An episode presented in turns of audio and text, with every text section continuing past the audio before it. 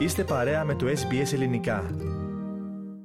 Ο αναλυτής της NP Global, Martin Fu, προβλέπει ότι ήδη η κακή κατάσταση αναφορικά με τα ενίκια στην Αυστραλία αναμένεται να γίνει ακόμη πιο δύσκολη. It really is a, a landlord's market. It's, it's a difficult uh, market for tenants or would-be tenants and it's not going to get uh, easier for new renters anytime in, in the near future.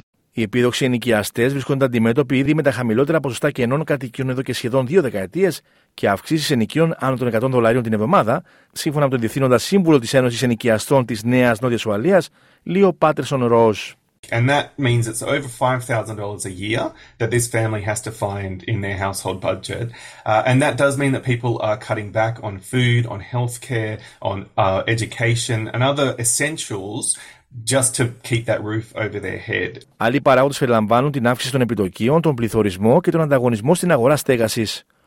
Ο ανώτερο αναλυτή τη Westpac, Pat Bastamate, υποστηρίζει ότι μετά από μια μεγάλη αύξηση πέρυσι, οι νέες μεταναστευτικές ροές πρόκειται να φτάσουν σε ιστορικά υψηλά επίπεδα μέχρι το 2025, προσθέτοντας επιπλέον ζήτηση για χώρους ενοικίασης, ιδιαίτερα στις περιοχές κατά μήκος των πρωτευουσών της ανατολικής ακτής της χώρας. It's particularly adding further demand to the areas um, along the east coast capital cities where migrants tend to come when they uh, arrive into Australia. So that's your Sydney, that's Melbourne, um, and Brisbane as well. Και ενώ η Ομοσπονδιακή Κυβέρνηση έχει θέσει ως στόχο την κατασκευή ενός εκατομμυρίου νέων κατοικιών κατά την επόμενη πενταετία, ο επικεφαλής οικονομολόγος της Ένωσης Στεγαστικών Επιχειρήσεων, Tim Reardon, λέει ότι η έλλειψη στεγαστικού αποθέματος θα παραμείνει να είναι ζήτημα βράχει πρόθεσμα. We're seeing the number of completions of multi units are well below what they were a couple of years ago. And that's a segment of the market that's really struggled over the last couple of years.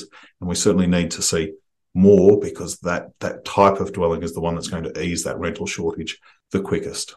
Οι διεθνείς φοιτητές που επιστρέφουν στα Αυστραλιανά πανεπιστήμια μετά από ένα διάλειμμα λόγω της πανδημίας COVID-19 είναι μεταξύ εκείνων που αισθάνονται την τσιμπίδα των ενοικίων, καθώς η χρόνια έλλειψη κλινών στις Πανεπιστημιούπολη τους αφήνει εκτεθειμένους σε ιδιοτροπίες της ιδιωτικής αγοράς.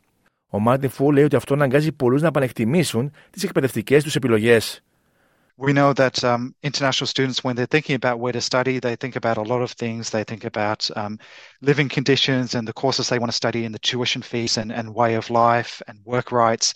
And um, increasingly, accommodation is going to be another factor that they've that, that they've got to consider before they decide whether they want to study in Australia in a particular city, maybe go to a different city, maybe go to a regional campus, or maybe go to one of Australia's competitors offshore. Με τα τοπικά πανεπιστήμια να εξαρτώνται σε μεγάλο βαθμό από τον αριθμό των φοιτητών του εξωτερικού, αναλυτές αναφέρουν πως η προσιτή στέγαση είναι κρίσιμη. Κάντε like, μοιραστείτε, σχολιάστε, ακολουθήστε μας στο Facebook στο SBS Greek.